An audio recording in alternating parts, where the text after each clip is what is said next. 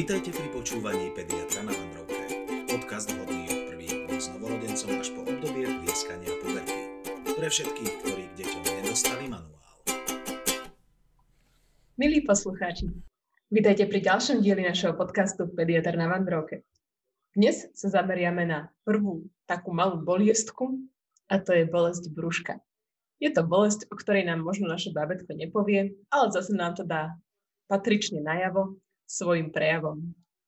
Jakub, vítaj medzi nami. Ďakujem, ahojte. A máme tu dnes aj našeho Doda seniora. Čapu, kakaupo. No a s týmito pánmi a zo zákulisie našim Dodým juniorom sa budeme dnes rozprávať o možných bolestiach brúška, najmä u novorodencov a dojčiat, čiže veľmi malých detičiek, ktoré, ako sme už hovorili, nám toho veľa nepovedia. Jakub, čo je taká najčastejšia príčina bolesti brucha u takýchto malých detí? Ako to vieme spoznať, ako vieme na to prísť?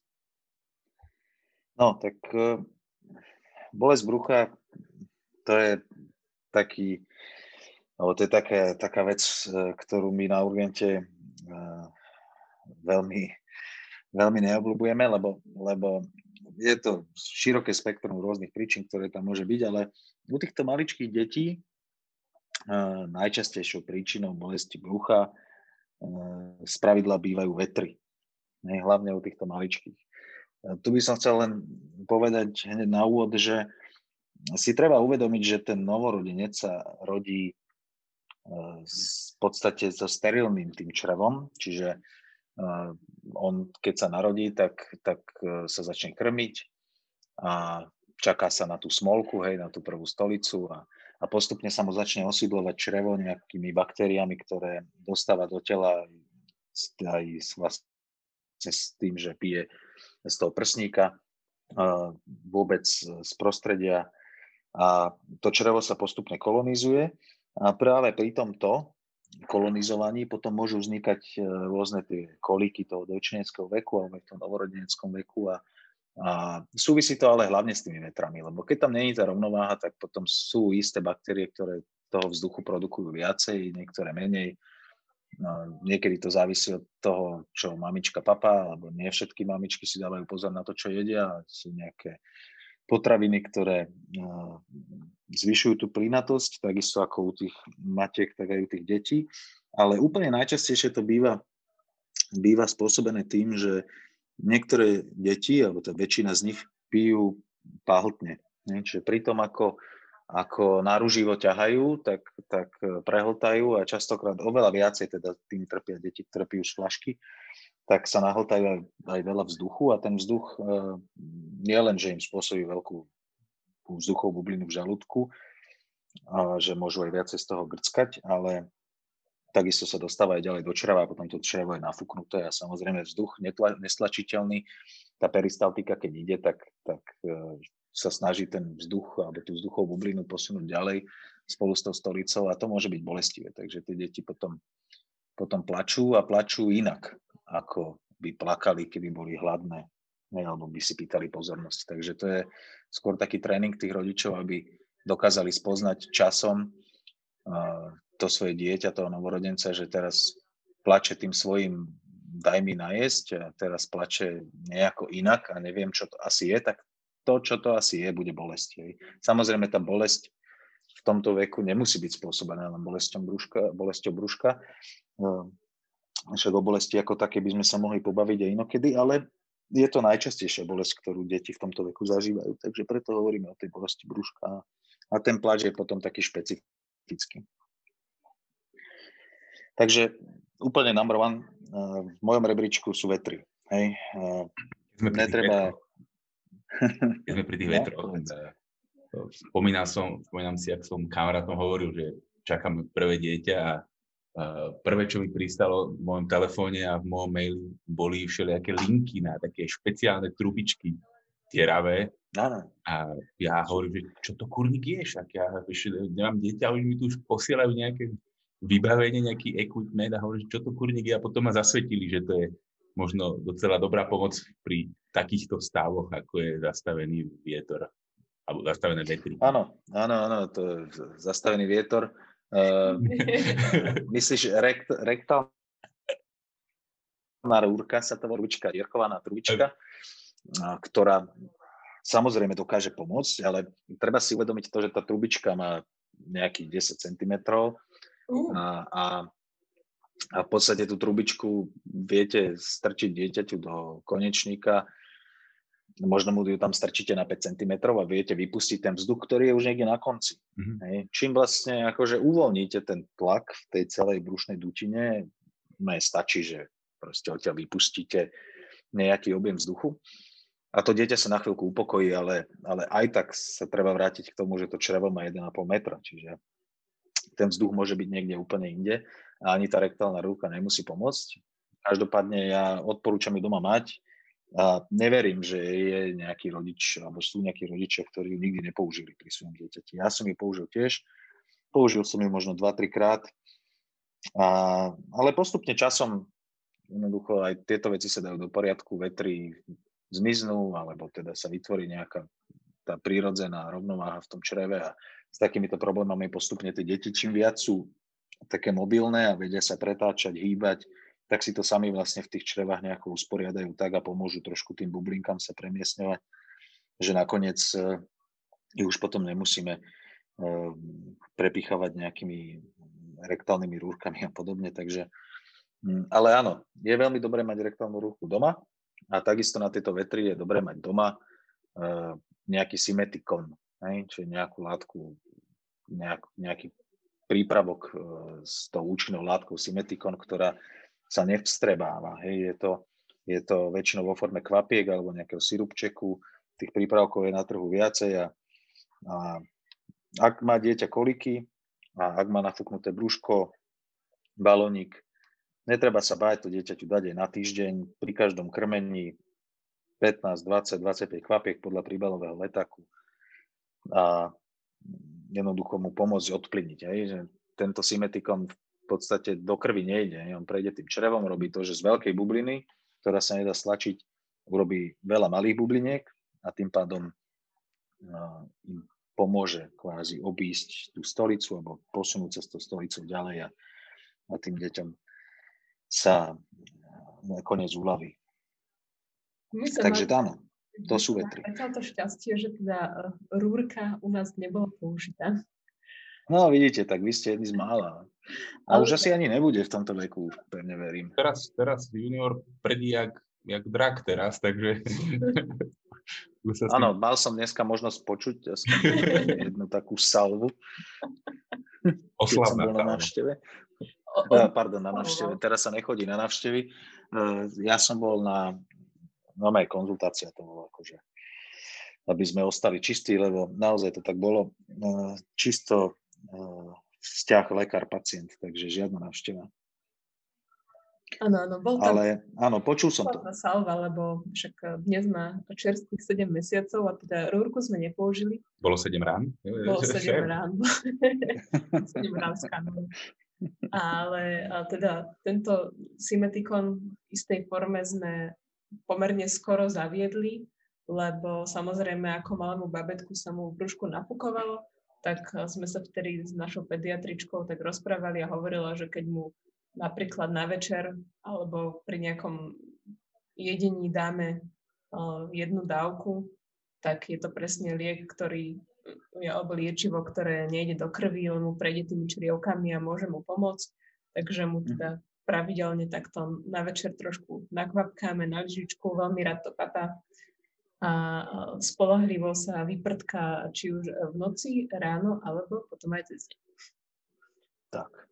To, to je dobré. Kto grgá a prdí, zdravie si tvrdí. Prdí. To je takéto príslovie alebo, alebo porekadlo, teraz neviem, alebo to je pranostika. Neviem, neviem.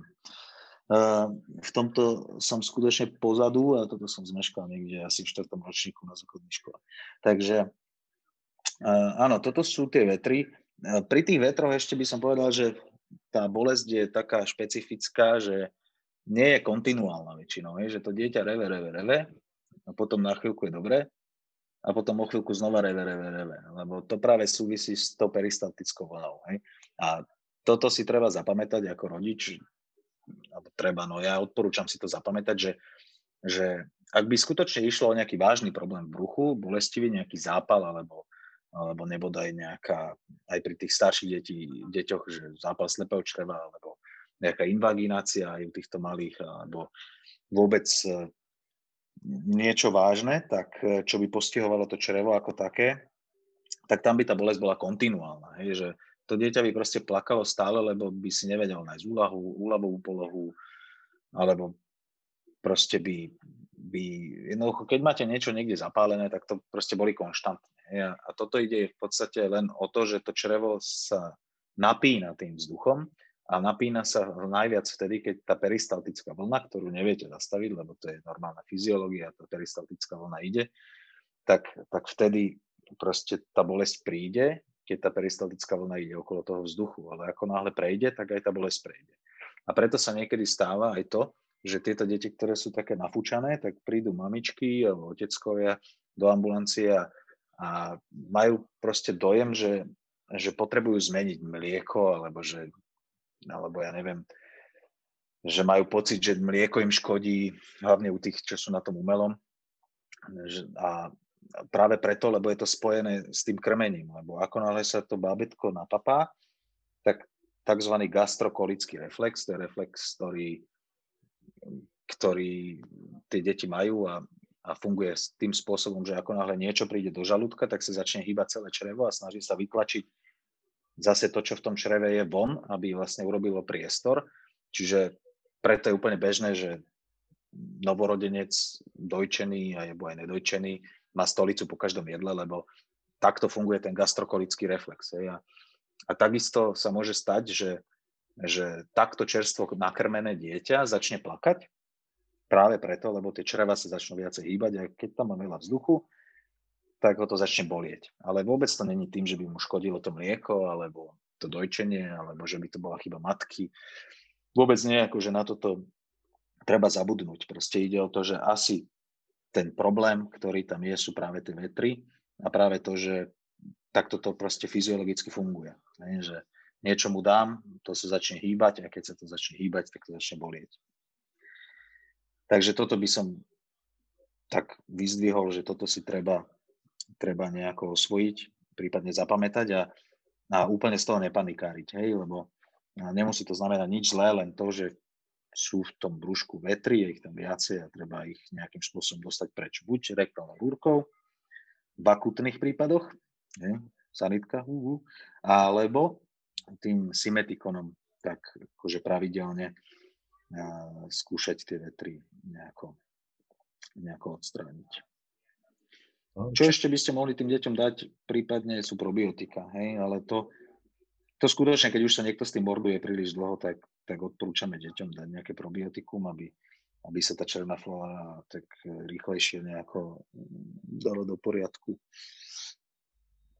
A čo napríklad také, také, také domáce rady, že hladkanie brúška, po prípade také, také krčenie lahučké nožičiek, že z vystretých nôh do jemne pokrčených pri takom malom bábetku, pri týchto Nie, tie rady sú super, akože Hladkanie brúška si nemyslím, že úplne pomôže tomu problému ako takému, ale, ale pomôže tomu dieťaťu v tom, že, že predsa len aj v tej, aj v tej analgéze, alebo teda v tej, akože v tej liečbe bolesti ako takej, hociakej, ten princíp toho, že, že začneme stimulovať nejaké iné receptory, odvedieme pozornosť od tej bolesti, tak aj to, že tomu dieťaťu začnete hladkať brúško, tak ono bude cítiť alebo vnímať ten dotyk a menej sa bude venovať možno tej bolesti, takže to určite pomôže. A to mechanické akože cvičenie, e, polohovanie, alebo teda cvičenie s nožičkami, pretačiť, pretačať bábetko, dať ho na brúško, zdvihnúť zadok hore, hej, teplý vzduch pôjde hore, takže hm. možno sa mu potom ľahšie bude prdeť a, a to samozrejme funguje, hej, to už je potom tá Deti, ktoré sú maličké, vám nepovedia, hej, ale, ale čas, častokrát vidíte aj u tých novorodencov, oni, oni sa to snažia si robiť aj sami, hej, že tie nožky vystierajú, dávajú si ich brúšku, vystierajú brúško, to je asi tiež nejaký reflex, ktorým sa snažia možno trošku napínať tie brušné svaly a nejak s sebou samými proste trošku pohrkať, aby, aby to dokázali pohnúť a, a nejako vypudiť preč. Takže áno, určite tieto rady sú fajn. Čo skôr ja celkom mm, akože že by som tomu akože neveril, ale asi tomu neverím úplne, tak to sú také tie, že feniklový čajík, ja neviem. Tieto veci ja mám pocit práve, že naopak uh, ešte viacej zaplínia tie deti a to sú také tie rady, rady babiek. Ja sa priznám, že ja, ja no neviem, ja som, akože ja osobne som toto nikdy neskúšal. Ja, ja by som dieťaťu ani nedával fenikový čajík. Ale nie, tých rád je mnoho. Ale myslím si, že, že taký sedliacký rozum v tomto výťazí a zase treba to vyskúšať. A poradiť sa s lekárom, keď tak. No ale, ale inak to není veda. Vetri nie sú veda. No u nás si pamätám na také dve exkluzívne story. Prvá bolo, ako nám mladý muž reval, aké by ho rezali. A potom sa nám tuto po niekoľko minútovom nosení, tlačení a kolísaní, pracovaní s nožičkami sa nám tu exkluzívne pokadil. Ja, myslím, že trikrát si poradne prdol, pokadil sa a zaspal. A, a zaspal, hej. A druhá bola, myslím si, že sme tiež podobne ho hýčkali, nosili, točili a potom sa fantasticky pogrckal. Tiež bolo dobre. A no. tam asi jeho príbehy skončili. Áno. A spoločné, čo majú tieto dva príbehy, je ten, že, že to dieťa proste niekam niečo, nejak s ním sa napolohuješ, niečo s ním urobíš. E, mnohokrát, a to vidíme na urgente stále, že, že tí rodičia ešte aj volajú, povedia, že nevedia sa rady, dieťa im plače 3 hodiny v kuse. A potom ho naložia do auta, idú po jaskáči, prejdú cez dva retardéry tam, a ešte z, z, zoberú po ceste pár výmolov, to auto sa vyhrká a zrazu to dieťa prestane plakať, zaspí, a oni nám ho prinesú a to dieťa spí a je šťastné, spokojné. Hej? A takže čo sa stalo? No? Tak stalo sa práve to, že jednoducho tá vzduchová bublina sa niekam posunula, lebo sa to dieťa dobre pohrkalo. Hej, tým nechcem povedať, že treba dieťa chytiť a urobiť si nejaké akrobatické prvky. Ale skutočne toto pomáha, veď aj my dospelí to predsa vieme, že niekedy jednoducho pomôže aj to, že sa ideme prejsť, zabehať si, alebo už čokoľvek iné jednoducho. Tie čreva sa pohnú. Takže je to tak, u týchto malých detí to platí, lebo oni sa sami veľmi polohovať nevedia.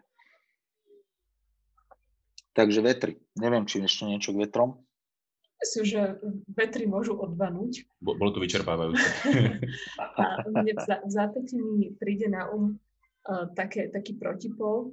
Jednak uh, teda, keď máme tie vetry, tak sa snažíme krčiť to babetko tak, že do, do toho klopka alebo tie nožičky podkladať. A potom je taký protipol, že sa to babetko vlastne snaží samé zakláňať. A čo môžeme usúdiť teda, že ho možno pálí záha alebo že má nejaký ten reflux. Mm-hmm. Hej.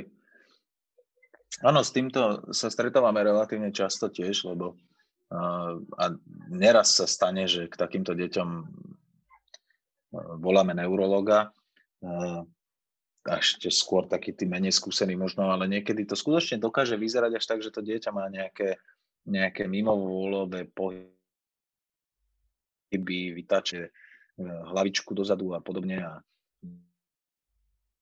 niekedy až trochu prestane dýchať alebo čo bez toho by premodralo.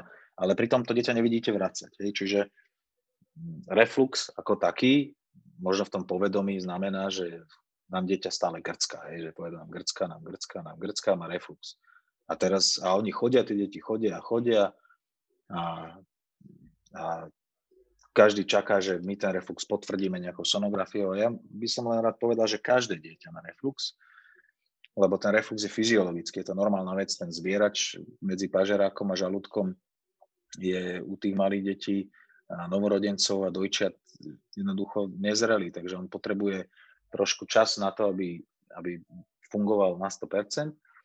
A vždy sa to mlieko v nejakom množstve vracia naspäť. U niektorých detí takže proste vracajú, že si odgrcnú viac, niektoré menej.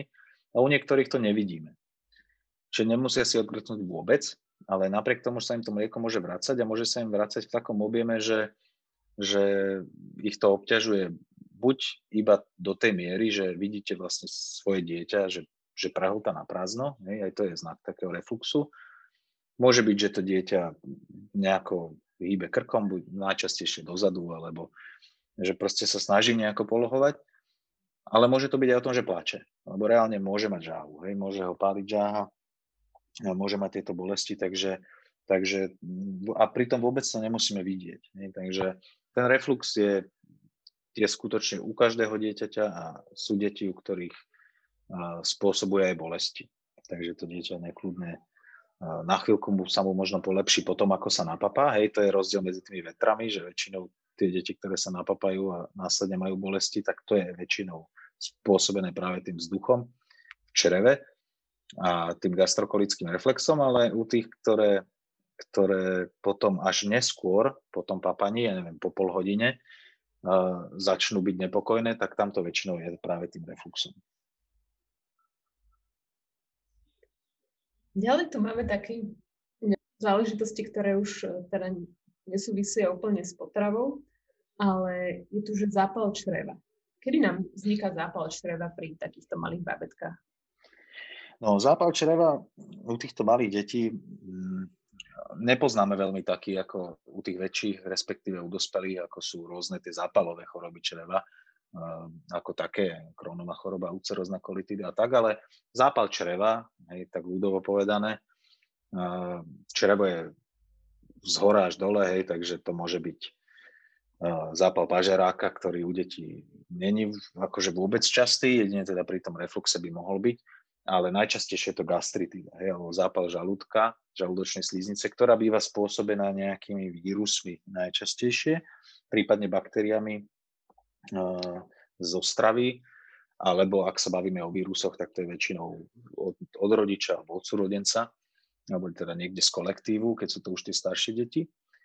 A to potom samozrejme postihne celé črevo, lebo ako ten vírus prechádza tým, tým gastrointestinálnym traktom, tak, tak sa dostane všade. Čiže to dieťa uh, väčšinou necíti bolesť v žalúdku, keď má gastritidu, ale cíti pocit navracania alebo nejakú ťažobú nevoľnosť ale keby ste sa takého dieťaťa opýtali, tak ak sa opýtate trojročného, že či ho boli brúško, ale respektíve, že čo mu je, tak povie, že boli brúško. Ale to nie je tá bolesť typu AU, ale to je tá bolesť proste, ako my to poznáme, my dospelí by sme to nenazvali bolesťou. My by sme povedali, že proste je mi na tyčku, hej, alebo je mi ťažko, je mi zlé, chce sa mi grcať, ale to dieťa povie, že bolí ma brúško. Takže aj takto sa prejavujú práve tie zápaly čreva, alebo teda tie nejaké črevné infekcie, ktoré samozrejme väčšinou končia vracaním alebo nejakou hnačkou, niekedy aj bez vracania tu býva hnačka a mnohým sa dá predísť napríklad rotavírusom očkovaním, ale samozrejme potom sú rôzne iné typy vírusov. A je to vec, s ktorou sa stretne každý rodič počas toho detského veku, že tie deti proste niekedy tú červenú infekciu majú a, a bolesť brúška mať budú.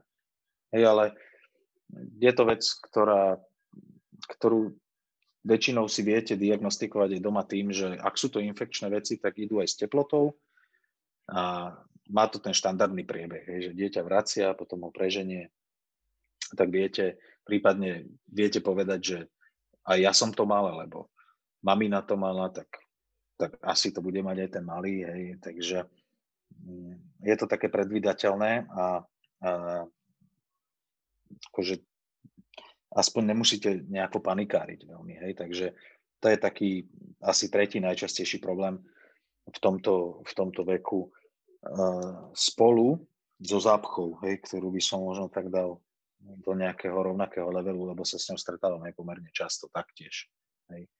Čiže nie je to len hnačka, vracanie, ale je to práve aj zápcha, ten opak e, tej hnačky, ktorú, ktorú e, deti majú relatívne často v tomto veku, že majú problém sa vykokať. Taká doplnková otázka. Ako vieme rozpoznať pri, povedzme, deťoch do, do pol roka, do roka, uh, hnačku či zápchu? Lebo pri novorodencovi no. tam prvé mesiace uh, tá stolica vyzerá ako vyzerá a prakticky ako dospelý človek by sme povedali, že má hnačku non-stop. A, a taktiež, keď sú tie deti dojčené, tak a, vtedy aj lekári hovoria, že to dieťa nemusí mať stolicu aj niekoľko dní.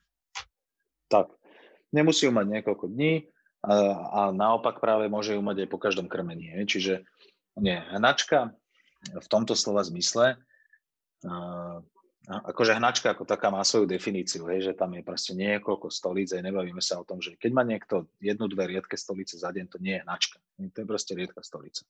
Ale uh, tu skôr ide o to, že tá stolica nielen, že bude často, ale ona bude mať aj inú farbu, hej, z pravidla ide do zelená, alebo môže tam byť prímes uh, nejakej čerstvej krvi, môže tam môže byť sfarbená do rúžova, alebo nejaká krv možno niekde v tom krehkom čreve malých detí pri zápale tam jednoducho uh, sa spustí. Pritom netreba panikáriť. Hej, samozrejme, treba také dieťa dať vyšetriť lekárom, ale netreba hneď mať nejaké veľké obavy, čiže môže tam byť aj prímes krvi, že tá stolica v podstate zmení svoj charakter. Hej. Môže byť úplne vodová, môže tam byť hlien, ktorý tam nebýva, môžu tam byť zvyšky nejakej nenatrávenej stravy, ktoré tam štandardne nevidíte. Čiže zmení farbu, konzistenciu veľmi meniť nemusí, ale väčšinou býva viacej vodová pri tej hnačke. A keď sa bavíme o, o obstipácii alebo o zápche, tak e, áno, ťažko je to povedať u detí, ktoré sú dojčené, e, lebo tie nemusia mať stolicu aj týždeň alebo 10 dní. Ale viete, ak máte dieťa, ktoré plače, vidíte, že tlačí a, a má potrebu na stolicu, a trápi sa, trápi sa a stolicu nemalo niekoľko dní, tak je pravdepodobné, že problémom bude práve zápcha. Keď takémuto dieťaťu aj dáte tú rektálnu rúrku do toho konečníka, tak e, sa môže stať, že narazíte na nejaký odpor a viete, že tam je nejaká tuhá stolica. Keď prídete na urgentný príjem, tak z pravidla sa robí aj u maličky detí vyšetrenie per rectum, alebo sa urobí nejaká sonografia, na tej sonografii vidno, že tam je nahromadená stolica niekde v hrubom čreve a, a to sa dá potom vyriešiť buď e, e, nejakým čipkom, pomôcť tú stolicu nejako dostať von, e, zjednodušiť ten odchod stolice, alebo ak to nejde, tak sa potom to črevo vyplachuje. Takže rozdiel, ako spozorovať, že či je alebo nie je to zápcha, alebo je to len o tom, že dieťa je dojčené a proste nemá stolicu 10 dní, tak je to hlavne o tom klinickom obraze toho dieťaťa. Ak dieťa nemá ťažkosti a nemá stolicu, tak ani nebude mať iný problém. A ak by malo zápchu, ktorú treba riešiť, tak to dieťa bude plakať. Hej, bude nešťastné, bude o to brucho boleť a uvidíte to na ňom. No a čo tu máme ďalšie, tak uh, ďalšia taká príčina, ktorá býva relatívne častá u u malých detí, tak to sú zápaly močových ciest. A tie sa tiež zvyknú prejavovať tak nešpecificky, hlavne u týchto detí, ktoré to nevedia povedať. Ak ide o zápal močových ciest, eh, je v tých dolných častiach, čiže bavíme sa o zápale eh, močovej hru alebo močového mechúra, tak eh, tam z pravidla deti mávajú ťažko pálenia pri močení bolesti. Čiže ak ste vnímavý rodič, tak si viete všimnúť, že dieťa plače sporadicky občas a hlavne vtedy, keď ciká, alebo si na plienke všimnete možno nejaké krvavé zafarbenie, alebo že ten moč je do ružová, alebo že je príliš hustý, alebo nejakú inú farbu, nejakú do hnedá a tak. Z pravidla nemajú deti pri zápale dolných močových cest teplotu. Čiže určite vás na to neupozorňa práve týmto. A, ale takisto ich môže boleť brúško, aj keď majú zápal obličky, alebo teda sa bavíme o tom hornom segmente, ale vtedy už to spravidla prichádza s horúčkou a celkový ten stav toho dieťaťa je nejako zmenený. Aj vtedy tie deti sa nemajú dobré, možno im nechutí tak jesť, majú vysoké teploty a vôbec to brúško ich boli také celé, ako je, môžu brackať, takže mm, takto nejako sa, si vieme odlišiť, že či to sú dolné alebo horné močové cesty, ale tie močové cesty ako také teda patria vôbec do tej diferenciálnej diagnostiky potom tých bolestí brucha u, u detí. Čiže pokiaľ ku mne príde dieťa, ja som si není istý, alebo mám pocit, že dobré vetry to nie sú, reflux to asi nebude, ale to dieťa je nejaké nesvoje. Keď spravíme sono brucha a zistíme, že tam nemá ani stolicu niekde v hrubom čreve, tak to vyšetrenie toho moča je taký, taký základ v tom všetkom. Ďalej, čo by som povedal, je, že bolesť brucha u tých starších detí je symptom, ktorý, ktorý, alebo s ktorým sa stretneme pri všetkých možných e, ochoreniach alebo chorobách, infekcia od angíny cez zápas stredného ucha. Vôbec e, je to, je to taký nešpecifický príznak, to, že tie deti jednoducho majú bolesti brúška alebo nechutenstvo, nejakú nauzeu a už také tie možno dvojročné vám ukážu na brucho, že bobo, hej, alebo pol ročné už povie, že bobo, ale to bobo nemusí znamenať, že to brucho ich naozaj boli, ale môže to byť o tom, že práve majú pocit navracania alebo im ťažko, aj pri niečom inom ako vôbec brušnom probléme. Čiže môžu mať, môžu mať zapálené hrdielko a povedia, že ich boli brúško. Ale pri tomto brúško je v poriadku ale väčšinou to môžu mať afty, hej, to majú deti veľmi často, alebo nejakú, nejakú takú inú bežnú detskú chorobu a, a povedia, alebo ukážu, že bobo majú brúšku. Hej. A to brúško ich môže trošku pobolievať, lebo je tam veľa lymfatických uzlín a oni aj keď majú sopel obyčajný, tak sa nahltajú tých hlienov s tými baktériami alebo s vírusmi a jak to ide tým črevom, tak aj tá sliznica čreva na to reaguje, takže oni nejaký diskomfort v tom bruchu môžu mať a takisto ich môže aj prehnať, prípadne sa môžu aj potičkovať. Takže bolesť brucha je mnohokrát aj e, iba symptóm e, a nemusí byť problém práve v tom bruchu. Hej, to tým chcem povedať, že, že keď aj príde dieťa a myslíme si, že teda bolesť brucha alebo bolesť brucha je ten vedúci príznak, tak ho treba pozerať celé, lebo, lebo ten problém môže byť inde ako v bruchu. Ale na čo by som dal teda veľký pozor u týchto malých detí, tak uh, jednak prvá vec, ktorá sa týka všetkých, či sú to chlapci alebo dievčatá, tak to je invaginácia. Invaginácia po slovensky Poprosíme. Uh, zapošvenie? Za koho? Znie to tak, za pošvenie. Znie to tak uh, sexisticky, ale hm, podstate ide o to, kedy uh, ak, ak si predstavíme črevo ako, ako nejakú, nejakú trub, trubicu alebo čo, tak, ktorá, cez ktorú prebieha tá peristaltická vlna, tak sa môže stať, že keď si predstavíte, že polka tej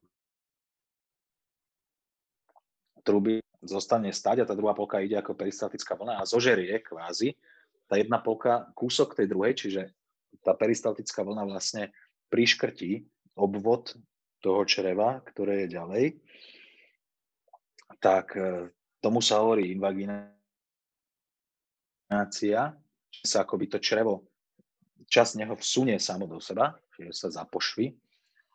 A toto sa stáva najmä po nejakých tých črevných infekciách, kedy Mm, tam narastú alebo zväčšia sa tie lymfatické úzliny v čreve a okolo tej lymfatické úzliny sa práve môže stať, že, že sa to črevo zapošví. A táto invaginácia potom vyzerá si tak, že časom to črevo opuchne a stane sa nepriechodným.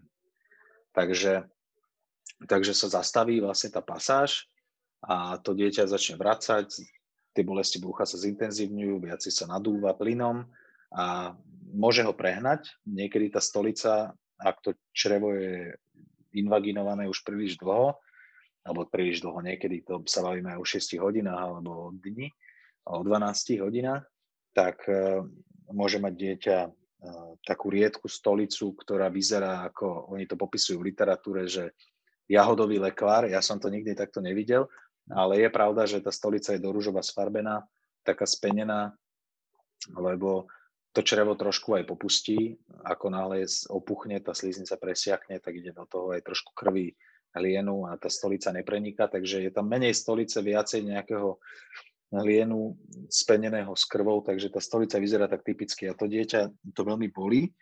Dá sa to vidieť na sonografii a väčšinou je to vec, ktorá sa neoperuje. Je, že dá sa to buď tou sonografickou sondou, keď ten radiolog skúsený vie presne, kde to je, tak to tou sondou to črevo pomačka tak, že, to dezinvaginuje, hej, že to proste uvoľní. Alebo ak to nejde, tak, tak vtedy sa do toho čreva napúšťa taká kontrastná látka a táto zväčša potom, potom uvoľní. To sa robí cez konečník a, a je to práve o tom, že stáva sa to väčšinou v tých častiach, kam tou kontrastnou látkou sa dá dočiahnuť. Takže väčšinou tie deti vôbec operované nie sú. Ale v každom prípade, keď zbadáme príznaky rúžovej stolice, treba utekať do emocície. Áno, no, ak, ak má dieťa rúžovú spenenú stolicu a pritom plače od bolesti, tak určite treba ísť. Hej.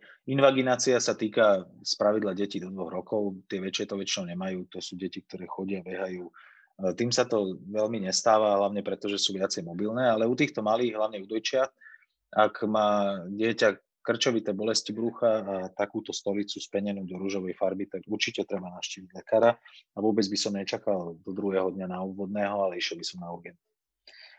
Takže áno, to je tá náhla príhodná brušná, ktorá e, sa týka všetkých detí ako takých a treba dať pozor aj u chlapcov na to, že mnohé deti, mnohí chlapci sa rodia s tzv. hydrokélou alebo akože vodou v miešku, že majú miešok napustený tekutinou, čo nie je problém, ale problém je to, že ak, ak ten semenník alebo to vajíčko, ako by sme to nazvali, tam proste pláve v nejakej tekutine zavesené na, na tých cievach a na tom semenovode, tak sa môže stať, že pri bežnej manipulácii alebo dieťa sa začne pretáčať, neviem čo, že sa podvrtne ten semenník, hej, že sa proste zatočí a vznikne torzia a potom, potom sa vlastne prestane, on, on sa, akože najprv sa dokrvuje pekne, tá cieva, ktorá privádza krv do toho semeníka funguje a, ale väčšinou sa priškrtí tá, ktorá tú krv odvádza a nakoniec sa priškrtí aj tá, ktorá privádza, takže ten semeník sa väčšinou napustí, napuchne, je tvrdý a veľmi bolestivý,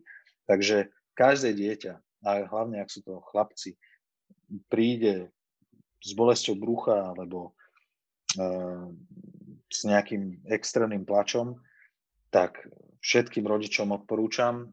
U nás sa im to nestane, že by im nejaký lekár nedal dole plienku, ale uh, ani netvrdím, že sa to stane niekde inde, ale ak by sa to niekde stalo, že prídete s dieťaťom, ktoré boli brúško, tak uh, je veľmi dôležité, aby ten lekár pozrel to brucho celé. Čiže u nás sa to nestane, ale môže sa to stať možno niekde inde.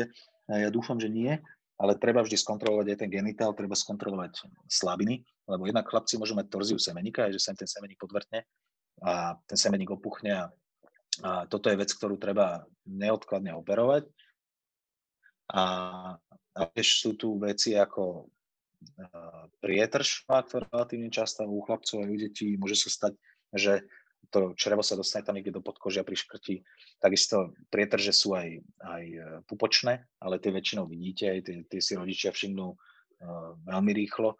Uh, toto sú veci, ktoré tiež môžu spôsobovať bolesti u detí, ale smeroval som teda k tomu, že, že aj keď sa bavíme o brúšku, a niekto si brúško predstavuje, že je to niečo od, od lonovej kosti smerom hore k rebrám, tak uh, tú plienku treba dať dole.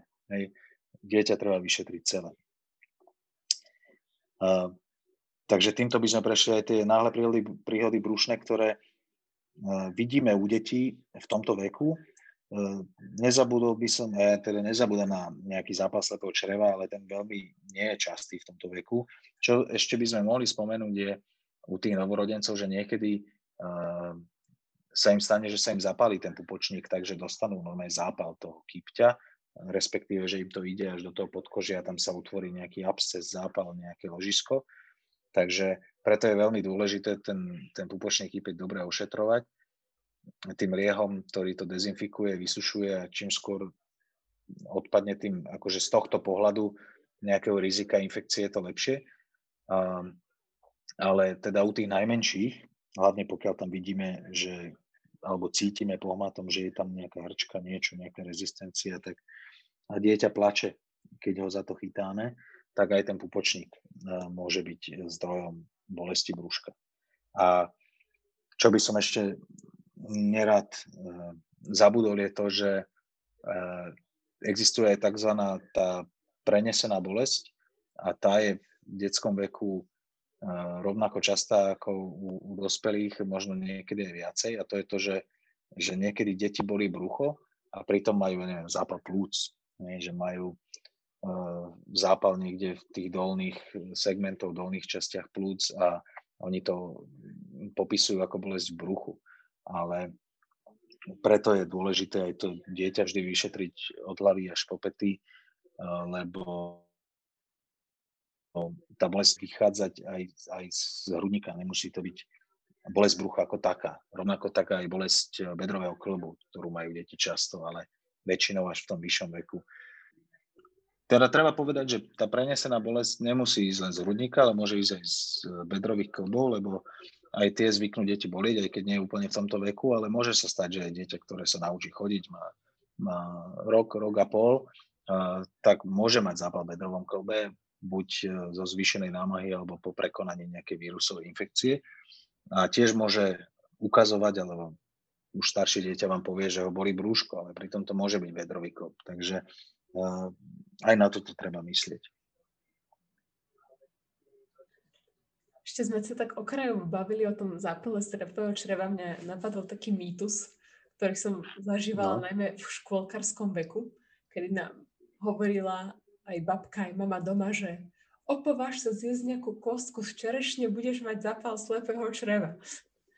Ale ja, potom neskôr sme zistili, že to je skôr asi niečo...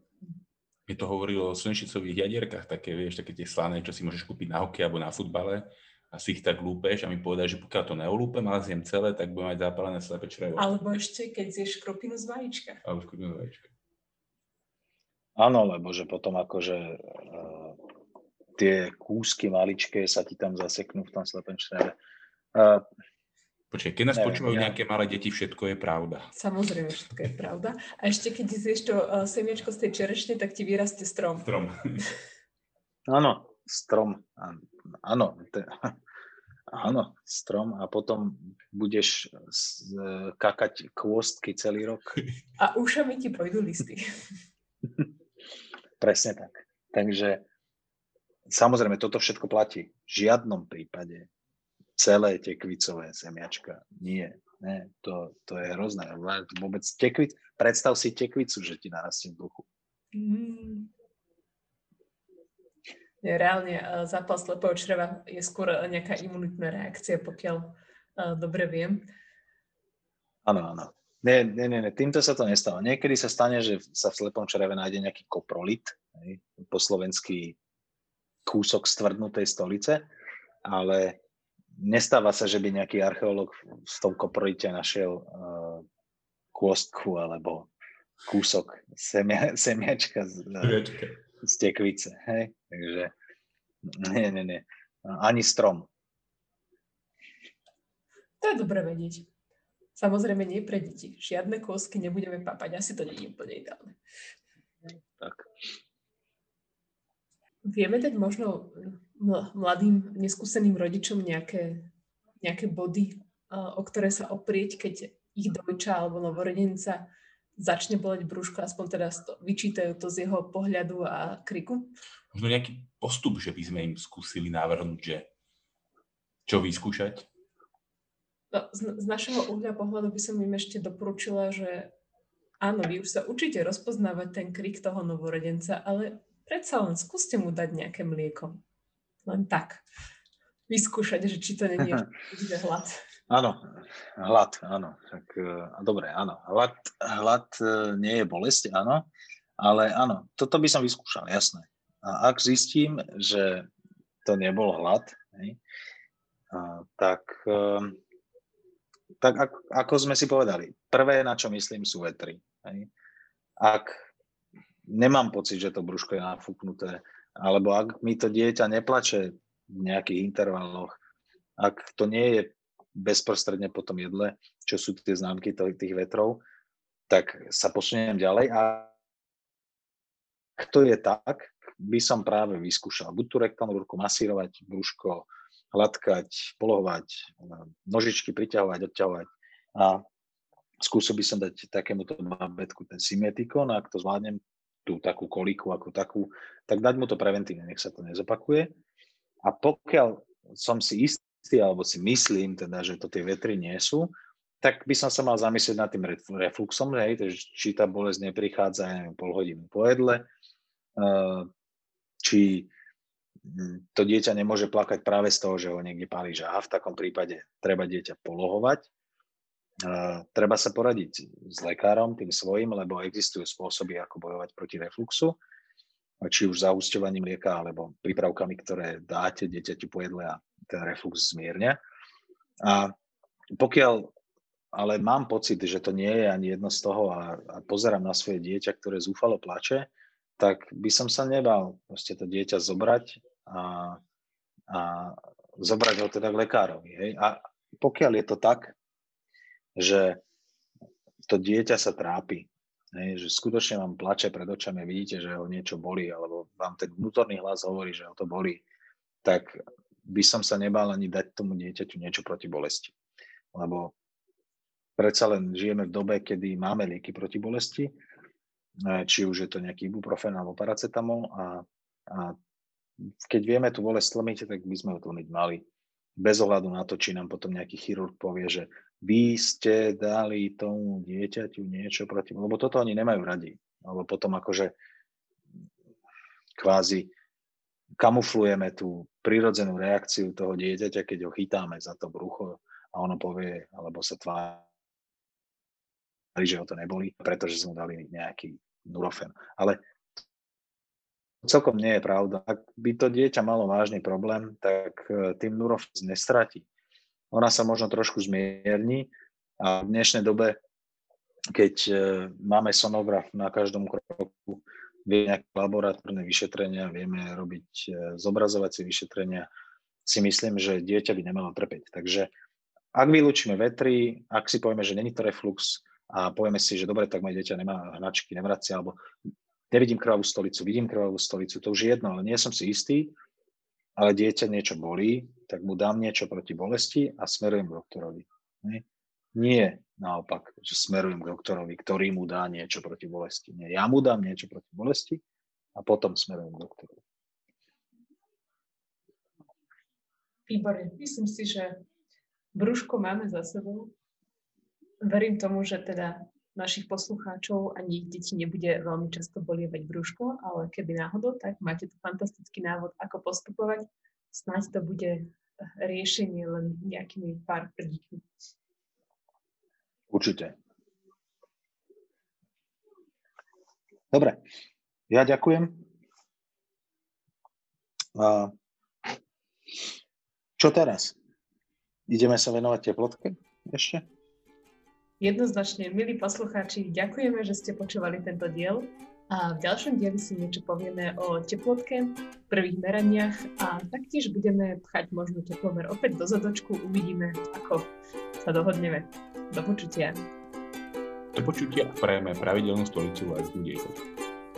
Do čopo. Počúvali ste podcast Pediater na Vandrovke a to vďaka občianskému združeniu Koza na strome a moja pediatria.sk.